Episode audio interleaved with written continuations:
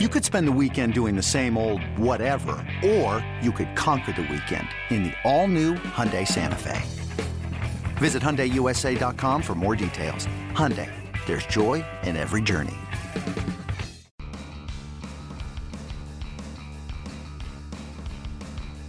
You're listening to MLB.com Extras, brought to you by MLB.tv. It's baseball everywhere.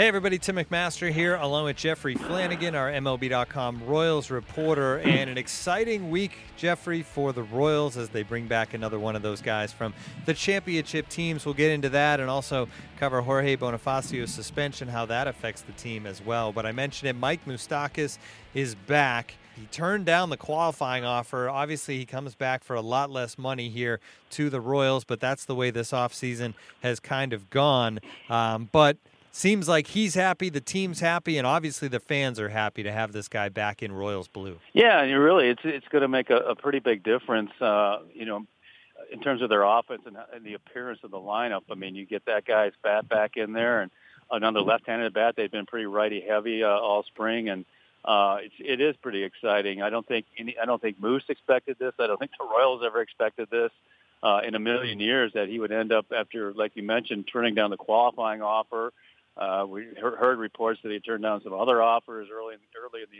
free agency period, and and all of a sudden, uh, you know, to have uh, him come back here on a one-year deal, it's it's probably the biggest bargain deal I think the Royals have ever signed. Uh, to get him for a, a guaranteed 6.5 million uh, was it was quite a maneuver, and uh, I think he's willing though. Right now, he's he's talked to him several times since he's been in camp. He's put you know the off season behind him yeah, it didn't work out. You know, you can second guess second guess this and that, but he's back here. He's ready to play ball. Um, he'll do some minor league games uh, first, and then uh, hopefully get into some Cactus League games by maybe this weekend. We had talked a lot about Cheslor Cuthbert being the guy at third base. What does his role become now?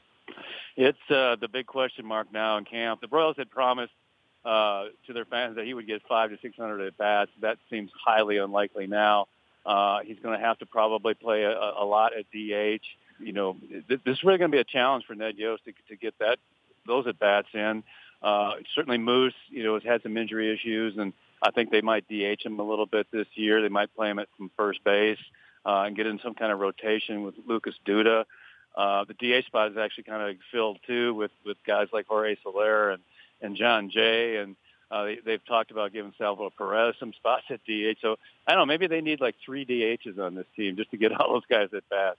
Yeah, it's certainly going to be interesting, but uh, I'm sure Ned Yost is excited about the options at least. Yes. Um, it's a challenge for him.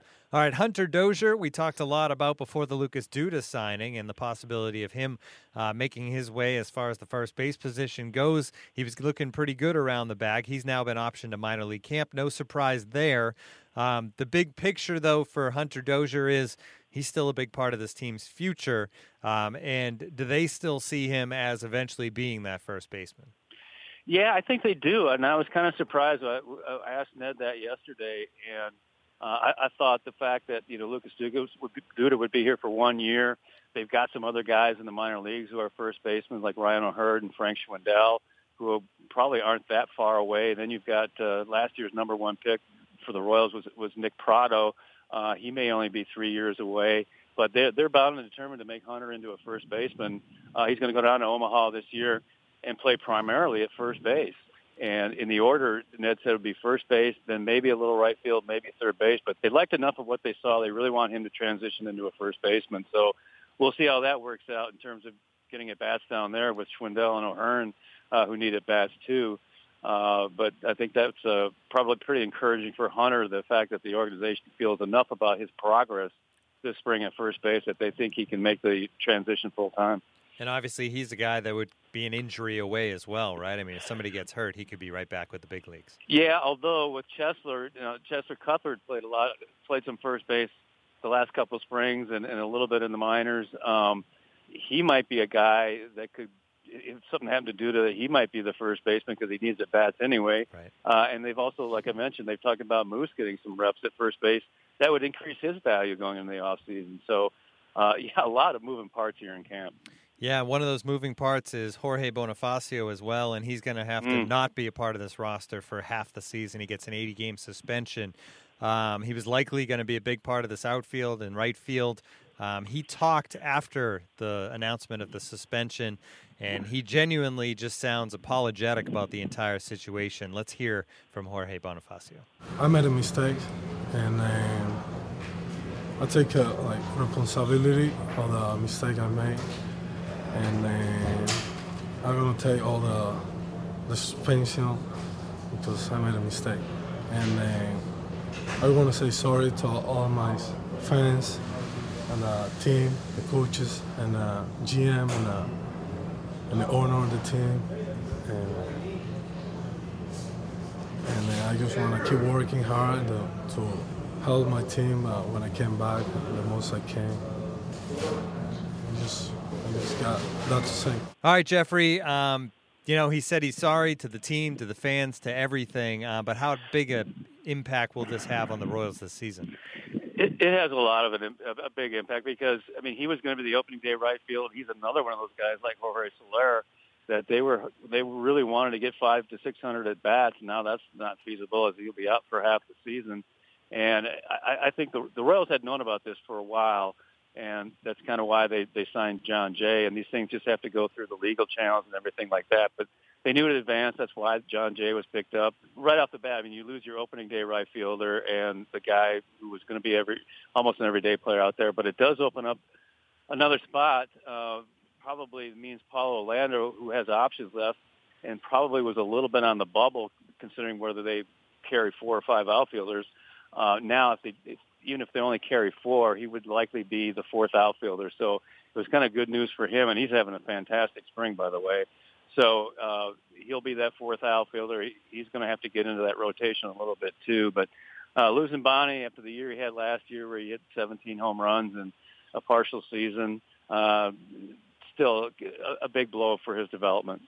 Yeah, absolutely. And he'll have a second half to try to make up for it a little bit. Um, we will see how that goes. Let's switch over to the pitching side of things. Uh, hmm. Danny Duffy, a, a, concerning start maybe on Tuesday, gives up seven runs in three and two thirds innings, three home runs in that game, Jeffrey. Uh, Duffy's obviously gonna got to be a key guy if this team's going to uh, be successful in any way. Spring training numbers, we always say aren't that big a deal, but this one seems to stand out a little bit. Is there concern about Duffy? No, this was just one of those okay. outings where um, you know a veteran just trying to get his work in. He's trying to get his pitch count up to 65, and really just flooding the zone with strikes, uh, um, and that was his goal going in. Uh, I think Mateo was uh, the leadoff hitter for the A's on that game, and he hit two home runs. And uh, Duffy kind of kidded afterward that, hey, this guy swung at every single pitch I threw. Uh, and it, during a regular, regular season game, he obviously would have backed him off a little bit of the plate. And you're not going. He said he's not going to do that in spring training because you don't want anybody to get hurt. So he kind of brushed it off. He actually thought he had pretty good stuff, and uh, just chalks it up to just a spring training start. All right. Well, that is good news for sure. Jake Junis has been very good. Yeah. Uh, he's going to be one of those starters towards the back end of the rotation. Four no hit innings last time out, and he didn't walk anyone as well. That's impressive. Seven strikeouts along the way. Has he kind of taken a step this spring from what we've seen in the past? Yeah, and they were really excited about him last year. Uh, he, he actually down the stretch in August and September, I thought he was their best pitcher, best starting pitcher, and uh, he was pretty reliable going deep into games. He's he's got a wipeout slider that's a swing and miss pitch, and he made a couple of adjustments in the off season with his curveball. Uh, he'll use more of a spike curve uh, to get some more depth to it and, and more vertical movement rather than horizontal to just kind of separate the look from the slider and he he wheeled out all four pitches the other day, his changeup too, and was spotting his fastball. And you know, you, you get four pitches working, as you know, uh, with command, uh, you're going to get guys out. And he was phenomenal, and penciled in right now is probably the number four starter. Uh, he might go up before we before we uh, end our podcast this spring. All right, definitely I got to keep an eye on and big things maybe to come for him in 2018. All right, this has been MLB.com Extras, our Royals edition. For Jeffrey Flanagan, I'm Tim McMaster. Tune in again next time.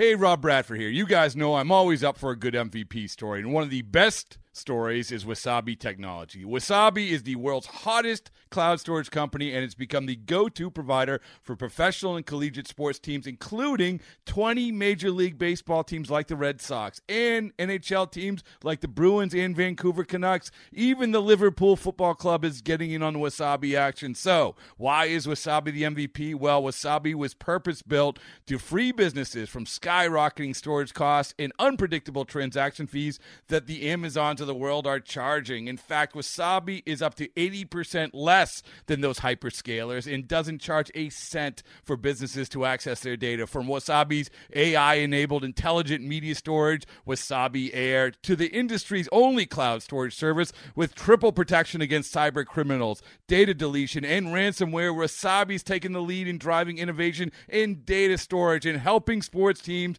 to unleash the power of their data. Wasabi, another Boston based championship team.